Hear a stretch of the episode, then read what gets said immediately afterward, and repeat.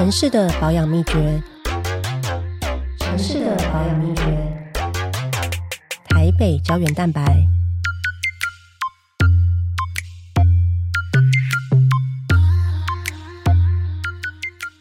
我们今天呢邀请到的这位来宾，哈，呃，如果你去网络上搜寻他的话，输入越南小隋唐。就会出现他的名字，但其实我不知道他本人喜不喜欢人家这样称呼他。但是确实呢，就是在媒体上面开始关注到他，或网络上面开始讨论他，就是觉得说哇，他长得很漂亮，很好看。那这是呃，也是我的一位好朋友。我们今天欢迎到澳大越南料理的主理人哈，陈玉水，玉水，飞好，大家好，大家各位听众大家好，新加坡。刚刚这句话是越南语。对，刚刚那句话是“大家好，我是玉水”这样，然后越南语。好，所以你喜欢人家称呼你小水塘吗？啊，我觉得我跟小水塘差太多了。我长，我怎么可以像小水塘那么漂亮就好了？其实我觉得大家可能幽默的说法吧，但是我个人觉得自己是一个非常普通普通的人而已。那时候是因为什么样的契机？哦，什么契机？呃，当初是我参加一个叫做呃总统就职典礼，然后我们那时候去练习我们当天要表演的一个舞蹈，然后记者看到我，就一直说我我长得很像一个一个什么明星之类的，然后我就说没有，你就想说谁啊？我就说没有，可能我觉得记者是只是开玩笑，然后旁边的姐妹们就说啊，他就是长得很像小人，他们也是随便讲。不是你叫他们讲的，然后就媒体就新闻就报道出去了。对我，我不知道透过什么呃小英总统就职典礼，对越南小水塘现身演出等等。那一次是是谁邀请你们去表演？然后你们是表演是越南的舞蹈舞蹈吗？嗯呃，那一次的表演，他是透过移民署，对移民署就邀请，呃，应该是。啊，原本有一个团队，他们是应该说有原本有一个舞蹈团，他们专门接这种嗯活动的表演。当初呢，那个团长就找了我啊，这位姐姐她叫秋柳，然后她说啊，雨水你要不要加入我们啊这个就职典礼的表演？然后我就当下就同意。对，后来就所以你本来就很会跳舞，其实其实也不会，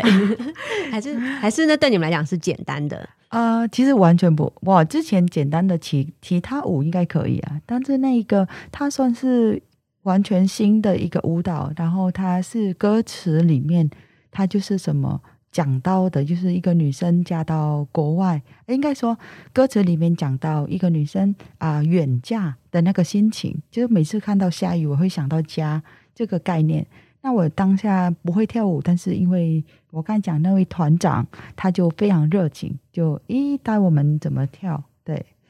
远嫁他乡会会也是你的心情嘛？可是 玉水是来台湾是已经是第已经好久了吧？嗯，今年十二年，第十二年。对，讲出来就知道我大概年纪是多少，跟跟我差不多对。第十二年，那你第一次来台湾是什么时候？还蛮好奇，呃，第一次来台湾应该是在二零一零年，二零一零年，呃，不是二零一零年，二零一零年的时候是第一次来台湾，那是来，呃，就那当初就学旅啊，哎，来台湾留学，然后台湾也是我第一个出国的国家，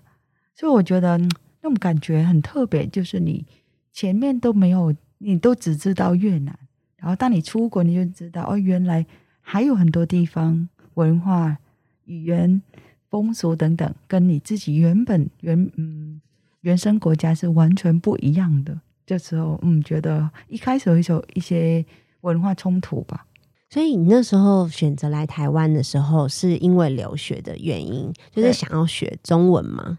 呃，对，想要学中文。小时候，你知道，嗯，我们小时候很看很多。中文的影片，看像是电影啊、连续剧、连续剧吗？对，所以所以你以前最喜欢的演员是谁？呃，最喜欢演员哦，啊，林心如。哦，林心如，对，而且我觉得你你长得很像林心如，我长得像林心如嘛？因为每次我觉得林心如她的笑容真的跟配音很像，是不是要去使用一下凤凰电波？与时光逆行，我跟你讲，因为我搭检车，它都会出现，一直出现这个广告。对我滑手机也看到。好，所以我们今天有小隋汤与小林心如，感谢我以后会这样自称。所以是因为常常看连续剧，然后就有想要学习对中文华语，而且我觉得里面的歌曲有冇？你看剧连续剧里面都有那种主题曲，很好听，然后而且就听久了，你就非常想要。跟着他唱，虽然唱很难听，但是哎，觉得旋律好好听，好洗脑哦。所以我觉得应该当初很小，但是像在越南，我应该国中吧，也因为听到很多这样子连续剧啊、电影啊的中文歌曲，然后就后来就觉得很想学中文，就应该是其中很大的一个原因。那那时候你有想到说，你之后就来台湾生活了？是完全没有。就很小时候学中文很简单，就想说啊，因为当时很多人都把英文跟中文当第二外语，那我只能选其中一个。但是因为不小心喜欢中文歌，那啊，那就来学呃中文可以唱歌啊，这样。哦，所以你在越南的学校的时候，你们选第二外语就是选中文？呃，对，当时就选中文。那来台湾那时候是先来念书嘛？嗯，就是有不适应的地方，或是。什么地方让你觉得怎么有点失望，会吗？呃，我觉得一一开始来台湾看新闻会让我觉得很担心，会会害怕，就是因为你会听到一串在报的新闻，而且呃，台湾报新闻的方法是一整天都有，可能从不包包一整天这样，觉得太多了。所以在越南看新闻的时候不会有固定的时间，比方说晚上七点到八点。就是看新闻的时间，可能国内跟国外的新闻，但是我们不会同步包新闻这样。所以当下我看新闻，为什么担心？会是为什么会看新闻会觉得害怕？也许是因为你看我自己当下是看不太懂，听不太懂，因为中文很多时候讲很一些比较跟我中文能力已经没有办法。听懂大家在说什么？如果是很简单骑车啊什么哪个简单新闻还可以。那如果今天讲到某一件事情，你会知道哦发生什么事，但你不知道到底发生什么事。就像是这种感觉，就像是我们在家里，外面是下大雨，你会听到下大雨声很大声很大声，你很想听除了雨声以外，外面还有什么声音，但是你听不到的那种感觉。你很想知道哦，外面除了雨声还有什么，但是那时候。下雨的声音就已经太大了，对，所以啊，你听不到外面别的声音。但是有时候我就觉得啊，嗯，这个啊感觉很不舒服。然后新闻这个播报又一直重复，嗯，然后看起来好像。好像发生什么很严重的事情，对对，加上一些画面啊，什么等等是没错。因为台湾有一些媒体的讨论会说，比如说像日本的这个媒体的画面，它就会比较简洁一点，嗯，然后可能必要资讯才会出现。对，但台湾的这个新闻画面，我们就喜欢把它塞得很满，然后最好是因为都希望可以吸睛，嗯，就希望大家可以多停留一下，多增加收视率。所以你觉得一开始？来台湾让你感觉最不适应的是我们电视上的那个 新闻媒体播报，也不是这么说。我觉得主要是语言，对，呃，当你不理解那个语言的时候，你会不知道别人在说什么时候，就有一句有一个应该小小的恐惧感，呃，所以语言，我想应该很多人到国外都是。第一个大门槛，对啊，就像我们，我如果说我们到英语系国家的时候，也是一开始会觉得你那个语速跟不上人家，对，然后呢又在在那边听，就像我觉得就像你讲的，就蒙好像蒙了一层纱，感觉好像有懂，但是好像又不确定到底是不是那个样子。这样，所以可能就是异国的文化，第一时间可能是语言上面的冲击。是是，可是你来台湾也已经十二年了，对不对？十二年，对，现在就是很习惯。而且玉水在台湾，你是开了跟姐姐嘛，开了一家越南的料理餐厅，而且。装潢非常漂亮，就是很有特色的。然后呢，玉水呢，还有在我们的在万华的好几所小学都有在教粤语，是粤语老师。然后呢，他还要在这个社区大学还有开课，那好像不只是粤语，还包括文化等等相关的课程。然后在淡江大学的推广这个进修班也有在开课。对对。然后他还主持了一个。这个在教育广播电台主持了一个节目，已经主持了三年了。知道他的行程是超级满，然后呢，他的工作我觉得他行程不亚于我们当议员的行程，你知道，他一整天都排的很满，所以我都要问他说：“哎，你今天有空档吗？” 因为我知道他很忙，所以玉水在台湾其实身兼多职，哎，就你同时，你之前还在念书，对不对？是念硕士班还是啊？我之前呃，对，研大学毕业之后就开始继续念研究所，所以当时我觉得那个的那段时间会比较忙。就心里会觉得你做不完的功课，每天除了工作以外，你必须要想到你研究所还有功课，还有还要写论文，就等着你。所以那个心情是，应该这三年都比较比较不会太多时间放空自己，都通常都会有事情要忙。然后我我的行事历都每次都要写的很清楚，然后我会下定目标，哎，什么时候要完成什么事。要不然会可能拖到后面就延长很多事情，所以我觉得，嗯，越忙的人越懂得怎么规划自己时间，就是做事非常的有计划，然后很有效率。对，所以必须要先规划。一开始觉得说语言可能是一种文化的隔阂，到现在你是可以用中文写论文呢。天哪，你的论文题目是什么？呃，我写论文的主题就是讲到新居民他的形象从二三十年以来到现在有什么转折点，然后这个形象为什么有改变？早期我们看新居民他，我因为其实我来台湾的时间点，我自己觉得很幸运，是当下我来台湾，台湾开始有新南向政策，很多这样子这方面，所以让大家有很多机会认识来自各国的新居民。那我。当下也享受到大家的关心，然后大家的嗯照顾啊等等，所以我觉得很幸运。但是我这个论文他讲到是二三十年前新住民他在台湾的形象并没有这么的，现在我们看这么的美好啊，反而当下的当时的新住民嗯没有自己的声音，就是他没有发发声的管道，然后通常都是透过媒体描述新住民的负面标签，后来也。啊，经过很多年，除了新住民的努力，他要充实自己以外，那社会的接纳、跟认同、跟嗯包容啊、跟认识啊，各各种方面，这样子之之下，我们看到，呃，现在的台湾的社会看起来是嗯非常的多元，然后非常的和乐，呃，和乐共处这样。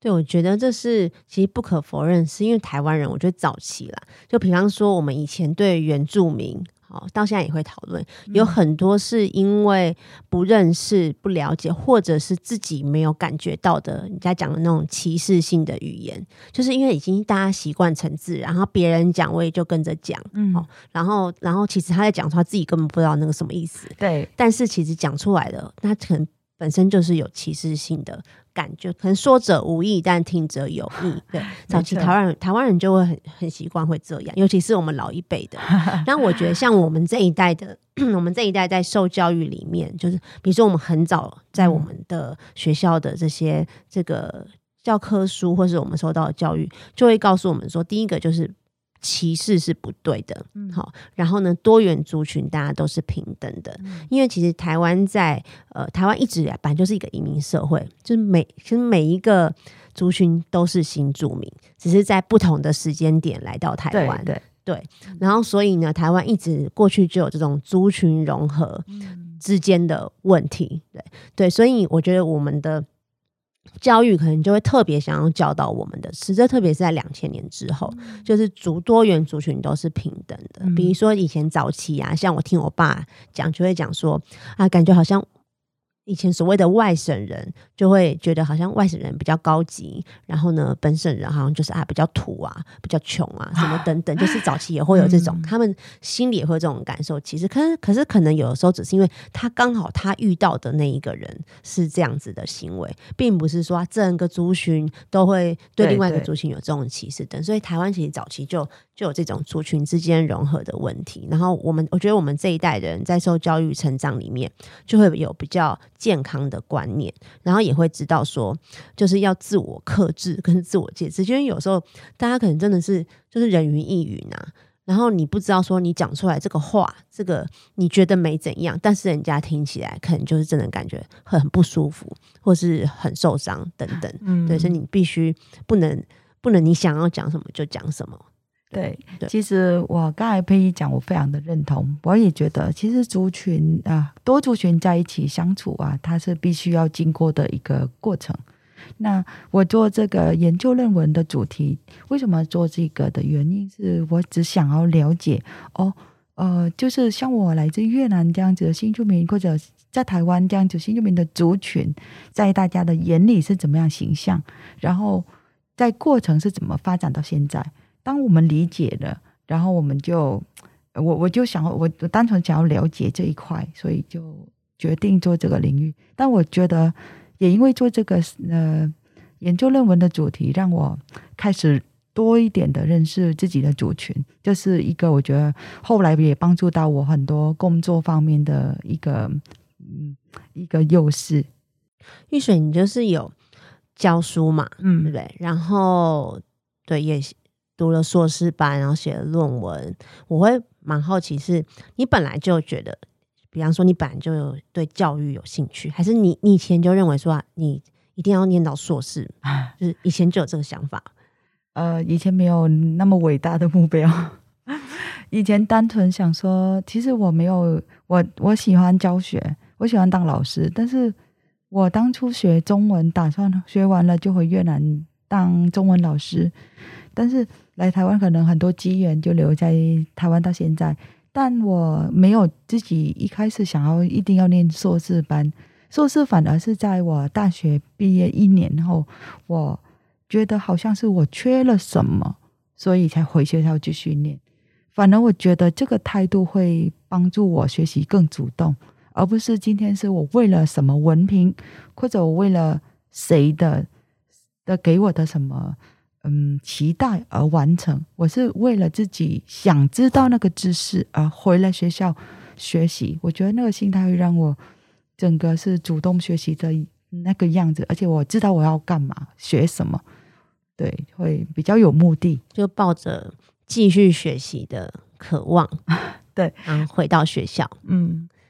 那你会觉得，比方说跟家人啊，或是朋友啊，因为你我在想，你朋友之间应该很少人像你，就是还硬要写论文的，会不会想他们会不会想想说你到底在忙什么？然后还要主持节目，然后还要去 国小教书，还要去社大教书，他们都知道你在忙什么吗？呃，因为我其实也很很少出去玩，通常也都是跟 家人在一起，所以就是工作或是家人工作跟家人，很少跟朋友出去玩。但是我们偶尔也有什么活动啊，也可以出席。我上次放空自己，但啊，刚、才说，哎，朋友到底知道我忙什么？呃，基本上如果很熟的人都知道。对，那虽然譬如说啊，我这么忙，有没有休息，有没有出去之类，但其实，嗯、我觉得还好，因为比较没有太多的压力，一步一步来，慢慢把事情，嗯，慢慢做。对，所以我觉得当下不是同步所有事情在进行当中，可能一个一个来。对所以你本来就是工作狂那一型的，我真的是忙到习惯，你知道吗？很很喜欢忙。就忙到习惯的意思说，我有一次我回越南，然后我说啊，我回越南两个礼拜，我要放空自己。但其实我回到越南的当下，第一天、第二天，我真的不习惯我起床没目标，然后我不知道今天我要目标，想说还是再来写一个然论文。后我就打开 Google 的日历，我说今天我要干嘛？然后我看里面，哎，没有行程。那我今天在这里干嘛？哇，你的生活真的是跟我一模一样。我每天的生活就是打开我的 Google 行事历，对对然后拍什么我就做什么。对，最害怕是跟人家约了就忘记啊，所以我一定马上登记。如果你跟说啊，玉水，我们哪一天要录音，我就马上要把那个行程录音，呃，录音的行程就登记在 Google 行程日历。我觉得那个很棒。我所以，我呢当下我在越南，我刚才讲回越南放空的那一个，然后第一天跟第二天我不知道我要干嘛，结果第三天以后，我很熟悉，我很闲的样子。就有回到习惯，就是没有把行事历塞满的生活，。哎，反而后来很习惯很闲了，回台湾哎开始忙，就我要人就到处要适应嘛。你通常工作狂啊，就是都会需要家人的理解跟支持。嗯你觉得你有获得就台湾的家人有给你支持吗？啊啊，这个他们可能会听到，一定要说有，是不是会有这个压力吗？呃，就算他听呃，就算我们在台湾的家人，我老公那边，然后他的家庭，就算听到不听到，我也一样照说，因为其实啊、他们家我老公的家庭啊，我父家那边是，我觉得我公婆，我想叫爸爸妈妈，他们他是非常明理跟开放的，所以虽然是，所以通常我做的事情，他们只要知道我在做什么事，大多数都支持，然后我也不会乱做什么事情，做什么都讲清楚明了，双方都知道你在忙什么，互相体谅。对，那我先生他的个性也很好相处，他也是一样，很尊重支持我想做的事情。对，只只有一个唯一的缺点，我就觉得台湾男生都没有浪漫这件事，然后我老公就是其中这样子的风格，他就是啊，你都可以，可以，可以，但是他不会跟你说今天他做了什么让你开心，对他比较没有啊、呃比较这样没有浪漫什么的这样子的一方面，但不过他是一个很顾家、负责任的人，所非以很包容 支持，但是呢，缺乏了浪漫。啊、对，好，这这一段就是一定要保留起来，不能剪掉。所以才八十分，少了二十分浪漫，对不对？八十分已经很高啊分了，很高了，对不对？我真的太随便给分数了。来，恭喜得到八十分。但是呢，请学习浪漫，在这边呼吁玉水的老公，也也是我的朋友。对不对下次我碰到他，我也提醒他，请记得浪漫。啊谢谢你。所以家人很支持，这其实很幸运。然后玉水，我在想啊，就是你对于粤语的教学，你也投入很多时间，对不对？你也希望说，在台湾的这些新著名的小朋友，好好，比方说你自己的女儿，对，你会希望说，他们虽然在台湾成长，但是也要可以会说母语，然后甚至是要认识自己家乡故乡的文化。你你会希望我觉得他们要一定要可以说母语吗？嗯，可以讲这一点，我可以讲这一点，我觉得非常的重要。是我常常心里觉得是我没有什么大财产，但是我有越南语跟越南文化背景，是对给我小孩是最大的财产。所以我也很希望他从小就有这样子的环境可以接触，然后学习。那但不过我在教越南语的过程当中，我们先讲国小的这个阶段好了。通常如果我们讲我教两个对象，就国小跟成年人，那当然两个族群不一样，他学习的态度跟他学习的方法也不一样。特别是小大人，他是主动的来跟你学，当然他也比较嗯比较主动学习。那小朋友，我觉得有时候会缺乏家庭的支持。就我看到的就是，可能他妈妈也是越南来越南籍的妈妈，但是他在台湾比较，也许会受到社会或者早期的一些观念，会觉得啊，你不要叫他母语啦，你这样叫他母语，他中文就讲不标准，就可能会受到这样子的观念，会影响到这个妈妈，她就觉得哦，我不应该让他学母语。呃，所以透过节目也顺便讲一下，所以我也希望就是之后啊，就是妈妈们啊，就是你要有自信，你要觉得自己的文化没有什么文化没有对错，所以不要觉得说啊自己是可能吃等文化或者落人矮人一截的，然后就会觉得自己的语言文化不应该被学习，对，这心态非常不应该。那我在教学也看到很多小朋友，当然同时也很多人小朋友从小就有很多环境，可能他回母国回越南啊、接触，后来他回来台湾，他还是记得怎么讲的。然后在上我课的时候，就觉得我心里会看这些小朋友，就觉得他是台湾未来的某方面的一个领导者，或者某方面的协助国家的发展的一个角色。我不能说啊，他应该是以后当官什么厉害，但这个我不保证。但最起码，一个多元社会要有多个声音、多个语言、多个文化，那才可以把这个社会，嗯，发展不一样的。对，所以你自己的女儿，你是她从小你就会特别的跟她讲母语嘛？会我像用什么样的方式让她可以习惯？对我，她从小我都唱越南语歌，然后给她听越南语歌，然后又看越南的卡通。你知道看越南的卡通，对，像佩佩猪啊那些呀、或者是怎么 Lisa，嗯，就就很多佩佩 Lisa 猪 Lisa 就跟那个什么熊啊，我们那个年代过了我也，是很不了解的。佩佩猪那些啊都有越南语就是卡通，你会特别给他看粤语的，对，给他看粤语，然后我自己也常跟他演粤文、粤语，在家里他听懂听懂不听懂，他都我都照讲，然后讲久了他真的会听懂。现在基本上九十趴以上，我讲的越南语他都听懂哦，他都听得懂。对，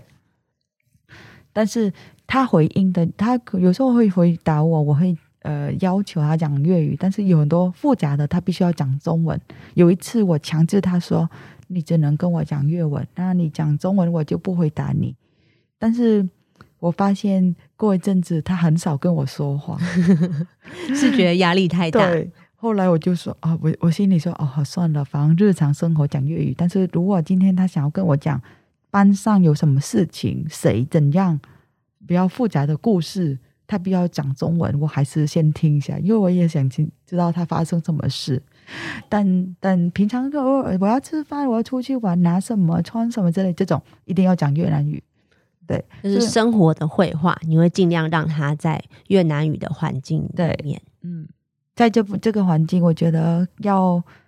当妈妈的角色，非常的要很坚持你的语语母语的教学的一个这样子的观念，要非常坚持，要不然他讲一下你会回答啊，你就跟他讲中文了，然后他又跟你讲中文了，就没了。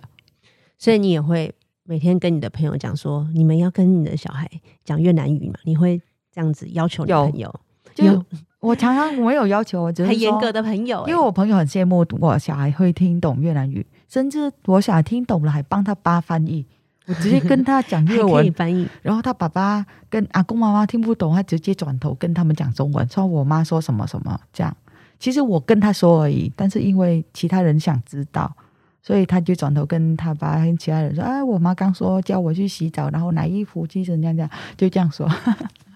对，因为我很朋我很多朋友羡慕我的小孩怎么听那么听懂那么多，然后我就因为这个，我就跟他说我分享我要怎么做的。我说，反正就是这个妈妈要非常坚持，要不然你懒得跟他讲母语的时候，因为你懒得等他懂你要说什么，很紧急的时候，你又很快速的说说说说中文，对，这样。你刚刚讲的那个环境，我完全理解，因为你知道，不是只有你们，他在台湾，像我们家我爸爸妈妈他们的母语是台语，就是嗯闽南、呃闽南话，对，然后，但是我们从小啊，就就会习惯，就我爸妈他们两个人，他们两个人在交谈的时候，他们会讲台语，对。可是他们跟我讲话的时候，就会切成国语。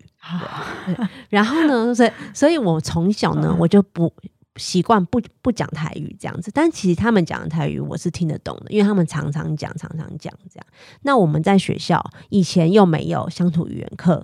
现在小朋友才有嘛。有有，就是说你是，如果你是客家人，你嗯是你就学客语；如果原住民，你就看你是哪一个族的。如果有这个语言老师就教你；如果你是越南的背景，那有越南语的老师，像玉水就是这样的语言老师嘛。现在有乡土语言课，对不对？对，但我们以前念书的时候没有，嗯所以我们在学校完全没有学母语的环境。所以如果在家里家长没有要特别的去塑造你要讲母语这个环境的话，就很多人就嗯会丧失了讲母语的能力。所以 像我的台语啊，反而是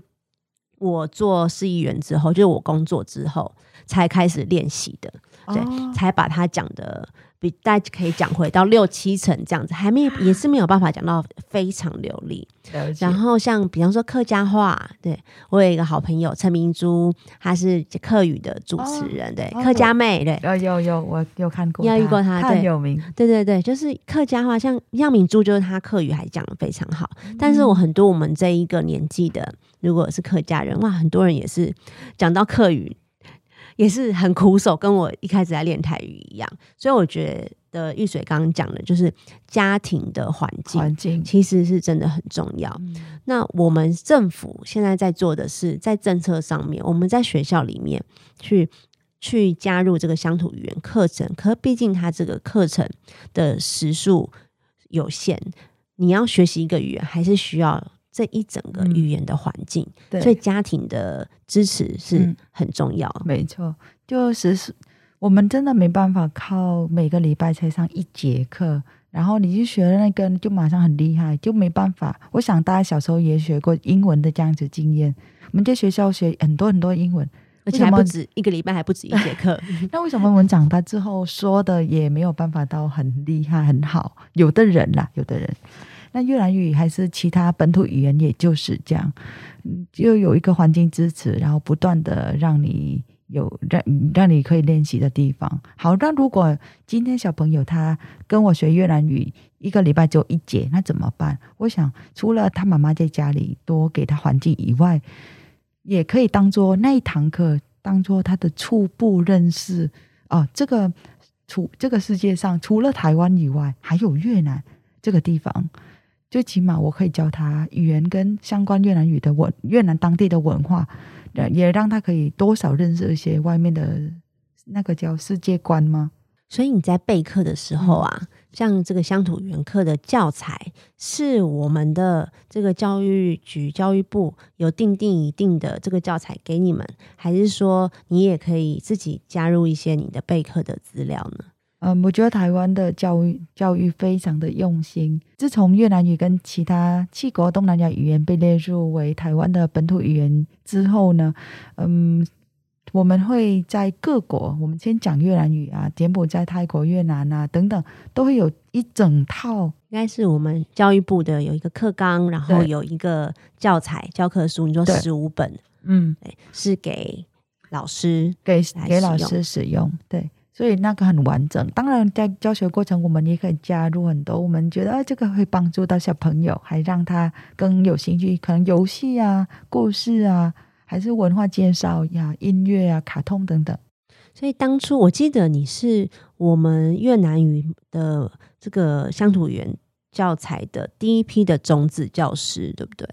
啊、算是因为我很早就一开始我就开始加入了这个种子教师就是你还要去培训其他老师，没有没有，我没有这个荣幸。对我，你我我刚才以为你要说是培训一批第一批教学的，就是我参加是母语培训班的，算是第一批，就我就开始参参加这样子的课程，也是很早很早就开始教粤语，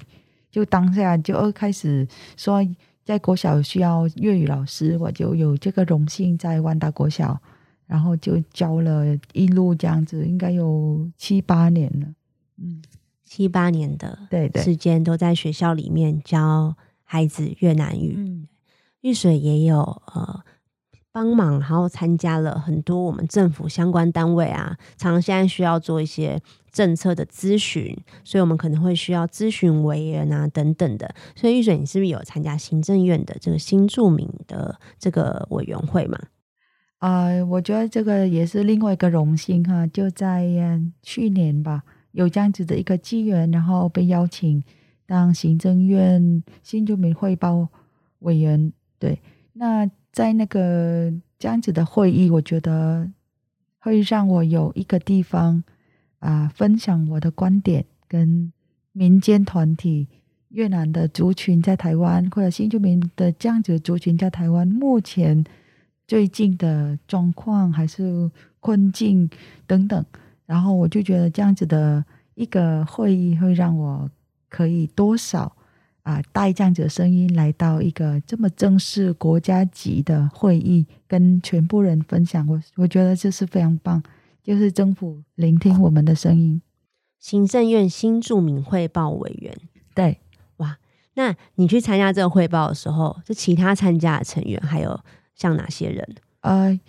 在如果越南语越南的部分，还有阮连香老师，他也是来自越南的呃一位越南语教师，也有我我突然忘记他名字了，在澎湖的越南籍的姐妹，她代表澎湖的，很棒吧？对不对？他必须要搭飞机去开会哇，然后多久要开一次？啊、这个会议它是一年好像就两次，半年一次，但是它可能会有旁边会有一些什么会前会啊等等这样子的小会议。那然后它大会是行政院里面可能相关的单位都会出席对来聆听、收集意见。对，就劳动部啊、教育部啊，然后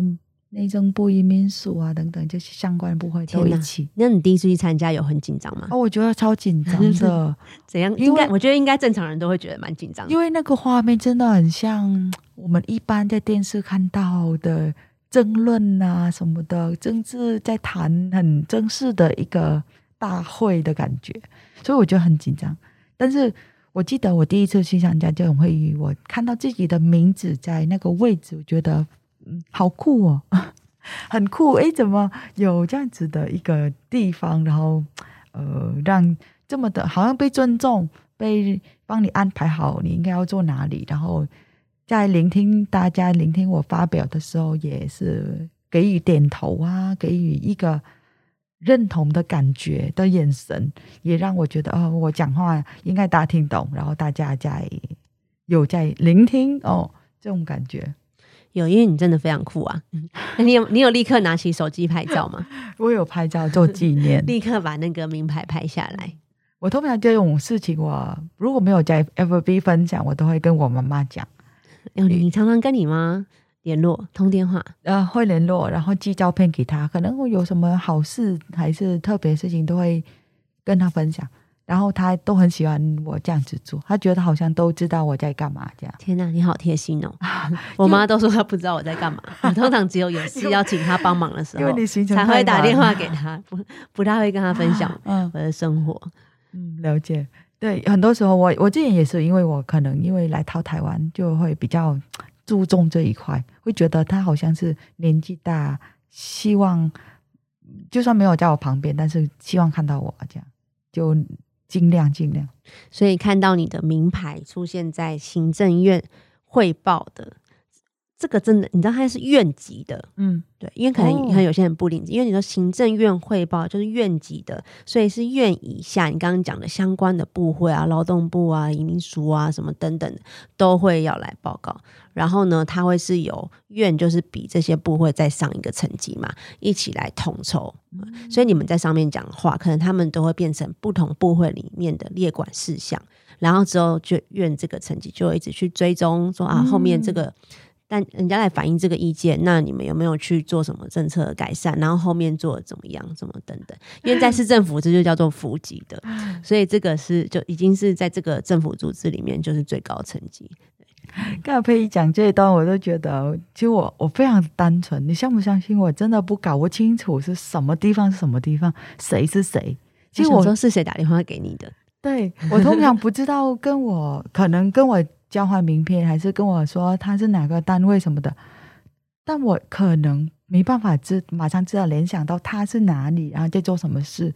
就除非你真的很用心跟我说你在做什么事很清晰，要不然就讲简单的我就不清楚。然后开会也是，如果其实我也常开这种新居民代表的会议。但我也不会特别分说，哎，哪里比较厉害，哪里会有怎样。我很单纯想说，我今天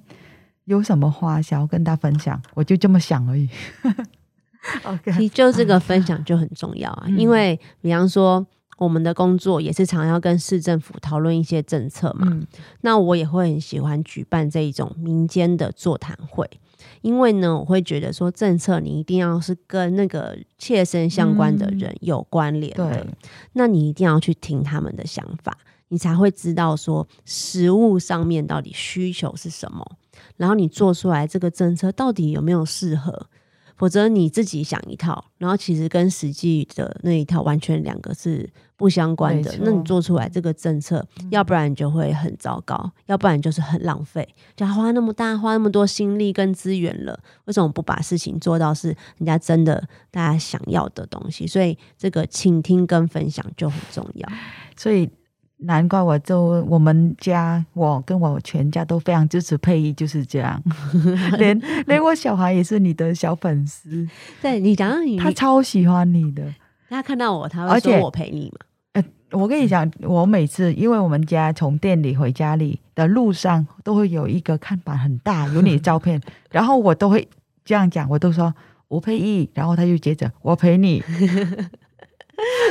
你相不相信我？所以难怪他看到我的时候，我们母女就这样经过，每次经过你那照片，我都说吴佩仪，然后他说我陪你，然后每次是这样，我说你真的是，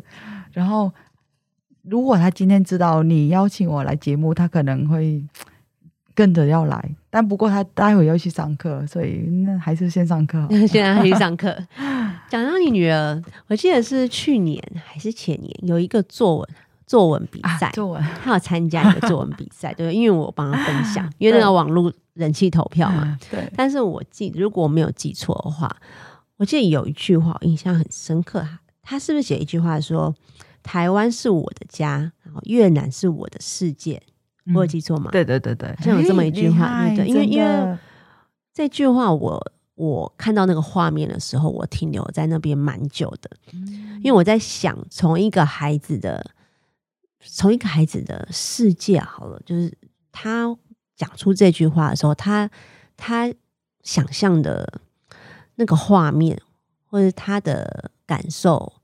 或者他的经历是什么，他会。讲出这么一句话，所以这句话让我印象很深刻。对我觉得他当初想这样子很多原因了。他小时候常去越南，然后他去越南，我每次回越南都那种很享受的，可能去海边啊，住那种五星级饭店，然后在海滩玩水。吃大餐，然后就到处玩，坐飞机从北到南，南到北中什么的，他会觉得好像是他没有体验过在台湾。我反而在台湾比较比较没有时间带他出去玩。但回越南的时候，你会特别带他出去玩，就跟家人一起嘛？对，跟越南的家人一起。反正我们在台湾比较没有这种出去玩的机会。他上课啊，然后我要上班等等。但是我回越南会全时间都可以陪家人。那我可能大家去很多地方，他就觉得非常喜欢越南。我只要说回越南，他真的怎样都要跟我去。他就是觉得哦，那个地方好玩，然后我看到的东西也跟我在台湾不一样。也许也是因为这样子来的，就是回到越南，就是开始旅游，然后开始享受啊，享受吃喝玩乐怎么的，还 吃喝玩。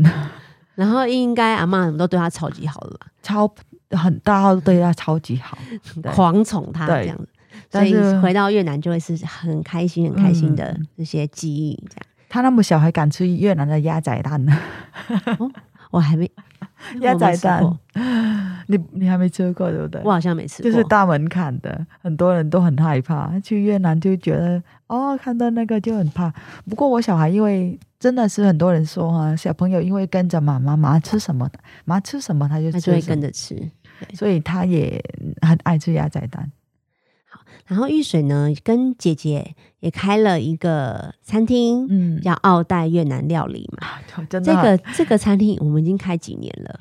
呃，感谢佩仪啊，还在节目特别点到，让我可以简单的 广告一下。就我们餐厅啊，是在二零，我想一下。我真的，我都我见证了你们新开幕，应该四年了。对，四年，对，二零一八年是，然后，那时候是是姐姐提议的吗？你们是还是已经想很久了？我觉得开越南料理呀是被鼓励出来的。我我们家早我爸妈在越南以前也是料理，帮人家做料理，所以是以前就很会做菜，手艺都很厉害。那呃，我们被鼓励出来，怎么说呢？是因为呃，我们开店之前，就是我在师大念大学的时候，那我们就在一个园游会办活动的时候，我就卖，就跟越南同学一起来这样子卖越南的零食啊、点心之类，然后全校就很给我们，很多人都觉得很喜欢，还帮我们投什么投什么最受欢迎的摊位这样子的票。然后我们就还得第一名，这样园游会摆摊也要得第一名，就 就是他都会得第一名。他就是鼓励大家来帮你呃投，看是超级受欢迎的。对，那后来是呃，我我跟我呃啊对，结束之后，那很多人说，那我们就找一个地方来玩玩看。那时候我也单纯想说，啊，那那就好啊，那就找一个那四大附近的地方来开简单的午餐的越南的午餐的便当。那我就找朋友啊、姐姐啊那些人来一起轮流做，但是我们卖的价格是很便宜。然后一开始我第一天我们开始摆摊，中午卖越南料理的时候卖五十个五十份越南凉皮春卷，结果我们卖三十几份啊，剩十几盒都没人买。第一天准备五十份，然后卖掉三十几盒，对，那你那时候觉得很其实挫折吗？呃，很还蛮难过的，因为五十分已经很少了。对，其实五十分只是那种开幕典礼，你本来想说五十份小 case 一下就卖光，对，结果啊、呃就剩十几盒，后来第二天还有去摆嘛？然后我们就分一分啊，大家拿去吃啊，送给朋友啊 什么的，就这样。第二天当然也会觉得有点害怕，你觉得哎，今天如果我还这样子，会不会卖不完？但是我们不能低于五十分，因为卖价格很便宜，你再卖低于五十分，你等于什么都没赚。所以我们一样是卖五十分，然后第二天就生意好一点，但是花了两个半小时才卖完。那第三天开始，大家知道我们在那边卖东西，那他开始来跟我们捧场，然后大家互相介绍。呃，我觉得互相介绍，那也因为这样，后来我们就卖更多各种各样的越南料理，除了凉皮春卷，卖米线、卖春、卖烤肉、卖什么都有卖，就可能三四五个不一样的餐点。然后大家都很喜欢，每天都生意很好，不到一个小时全部卖完光。我从五十份，后来卖到一百多块，两百份，不到一个小时就卖光光这样。然后也就是我，呃，然后也因为这样，后来我们我在大学毕业之后，那我就被鼓励，是因为大家都说啊，我们就不卖了，我因为我毕业了，没有人要去做这种事了。那后来大家都一直怀念那个味道，被鼓励出来说啊，那你可以开个店看看，然后就真的开店，跟姐姐一起开店。然后我姐姐很单纯，她说哦好啊，反正也会料理，那来做做看，对，就真材实料、卫生这个观念来做事情，我想应该很快就得到大家的认同。对所以玉水你是本来就对做菜也有兴趣，然后呢，人家称赞你做的东西很好吃，你会很开心，对，有成就感。然后卖便当，然后卖料理，是一个小时之内就全部卖光，对对，就已经获得一个成就感，就想说那可以来开一家餐厅。嗯，开餐厅之后有觉得很累吗？就开餐厅哦，是还蛮累的，因为在开餐厅跟我们摆摊这样是不一样的的的事情。那开餐厅他必须要做很多事，但是我们是从零开始。你就想哦，当初我们就买，我想我那时候跟我姐去订碗啊，然后她说，因为我们店只有那时候只有十五个位置，她真的买十五个碗。姐姐怎么那么可爱？他真的买十五个个碗，就是装，因为他想要十五个位置，好，那都来吃面的话，那就十五个碗，他就这样想。筷子的话买二十个，就很简单。那呃，但是其实不是做生意，你必须要你十五个位置，你必须要买到三倍以上的东西，呃，三四十五个碗之类的，你必须要轮流换嘛，然后洗嘛、烘干嘛等等，过程他必须要讲。所以我刚才讲，他从我们从零开始，就等于是从招牌怎么设计招牌，怎么设计 logo，然后菜单怎么设计，然后要上哪些菜单，价格要多少，然后要去哪里订，嗯、要去哪里订，可能碗筷，然后餐具，然后桌子那些，全部我想是都是我跟姐姐两个人是，我除了网络虾皮各各种地方。找以外，我们还实际去到市场啊，然后找查我们想要的东西，所以那个整个过程哦，我觉得花的非常多时间跟心力。哇！所以你们店从招牌的设计、菜单呐、到店里的装潢，因为我去过好几次啊，但非常漂亮，都是你跟姐姐两个人自己、你们自己打造出来的。呃，像招牌我们有请人，因为他他大比较大一点，所以有请我朋友帮忙给他帮我设计。那之后啊，菜单或者名片那些都是我自己设计。那还有店里的装潢是我在，其实我们也很多越南特色的文化，所以嗯，当初我我们开这种店的时候，我姐就说好啊、那你去越南看看有没有什么特别，就带回来台湾。那我就带了那个灯笼，就是越南惠安，是越南中部的非常有名的一个观光景点的特色，所以它有那种灯笼是很有特色的彩色的灯笼，然后就带来台湾挂在我们店。越南有两个，我觉得很值得大家来呃认识的我的美的艺术哈。第一个是我刚刚讲灰暗的灯笼，第二个呢是油画，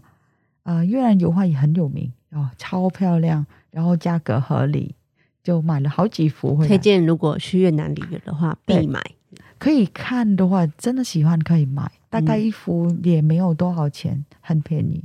像你们店里面菜单料理啊，因为我印象最深刻是那个小虾饼，啊，对，对那个很多人喜欢。那个是你会看到一只完整的虾子对出现在上面。我那个我在其他地方比较少看到。嗯这些菜单都是你们自己讨论设计吗？对对，像我们菜单，它大概如果整体来算五十几个，就算饮料啊，所有大概五十几五五十几样。那其中我们主打是北中南的餐点的特色，可能越南北部最有名是河粉啊、然后南部最有名的就是像刚才说是虾饼，那个叫虾仁小煎饼，哎，小那煎饼，但是对用姜黄粉做的，所以它是黄黄的，很很漂亮的一个颜色。然后刚才讲中部哈，北中南越南北中南那中部呢很有名的是酸化米线，牛肉酸化米线，它是重口味，然后是有加辣椒的。那我因为啊、这样主打我们我们这样卖的话，我们希望是让台湾啊，也许没有台湾朋友没有机会出去越南旅游啊，那就在台湾享受越南各个地方的代表的的餐点。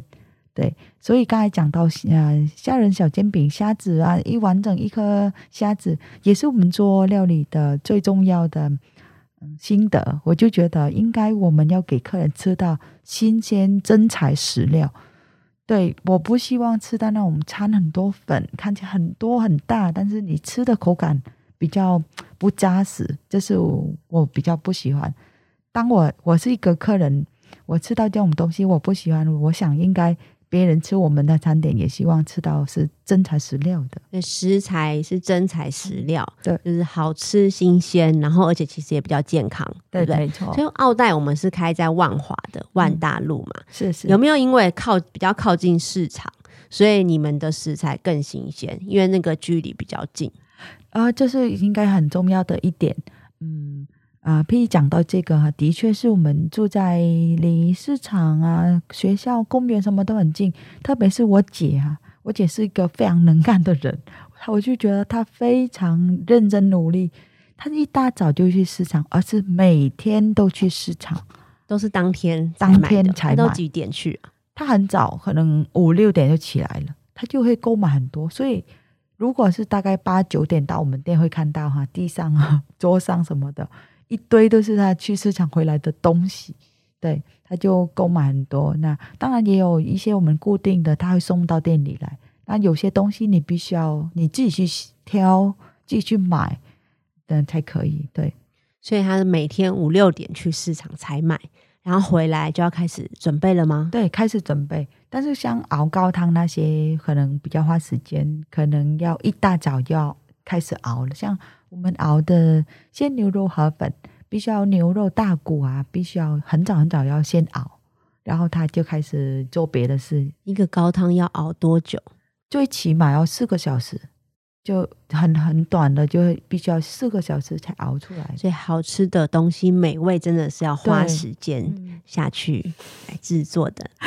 好，非常推荐大家有空可以来到万华万大路上面的奥黛越南料理餐厅，就气氛很好，然后重点是这个食物。新鲜，然后呢，这个料理是真的，我觉得很好吃。然后呢，我在其他地方有些是比较少吃得到的越南口味，对，推荐大家有空来万华走一走，然后呢，一定要来奥黛，然后看看那一天玉水，如果正好没有在教课，正好没有在主持节目的话，对，有机会在奥黛越南料理来遇到玉水。今天谢谢玉水来到我们节目，啊，也谢谢你的分享。哇，谢谢谢佩仪今天给玉水这个机会来到这边跟大家聊天，谢谢大家，谢谢听众朋友。等一下，最后可不可以问你，我陪你的越南语要怎么讲？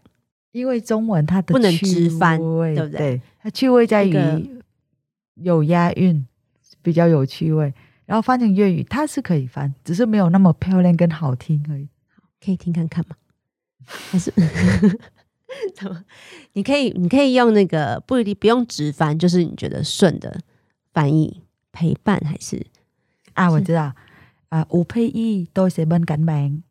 都 say 多寫都 say bên 闷 cạnh 感 bạn，man。对，多多寫寫 bên bên cạnh cạnh bạn bạn。啊，对对好，对，这句要学起来。好，谢谢玉水，谢谢谢谢，下次再见，拜拜。拜。如果你跟我一样爱我们生活的这片土地，就让我们用不同的观点一起来讨论，怎么让台北增加更多胶原蛋白。想知道我的城市保养秘诀是什么吗？记得每周收听台北胶原蛋白。喜欢台北胶原蛋白，请记得按下订阅和五星评价，以及分享给你的亲朋好友们。我是佩意，我们下周见。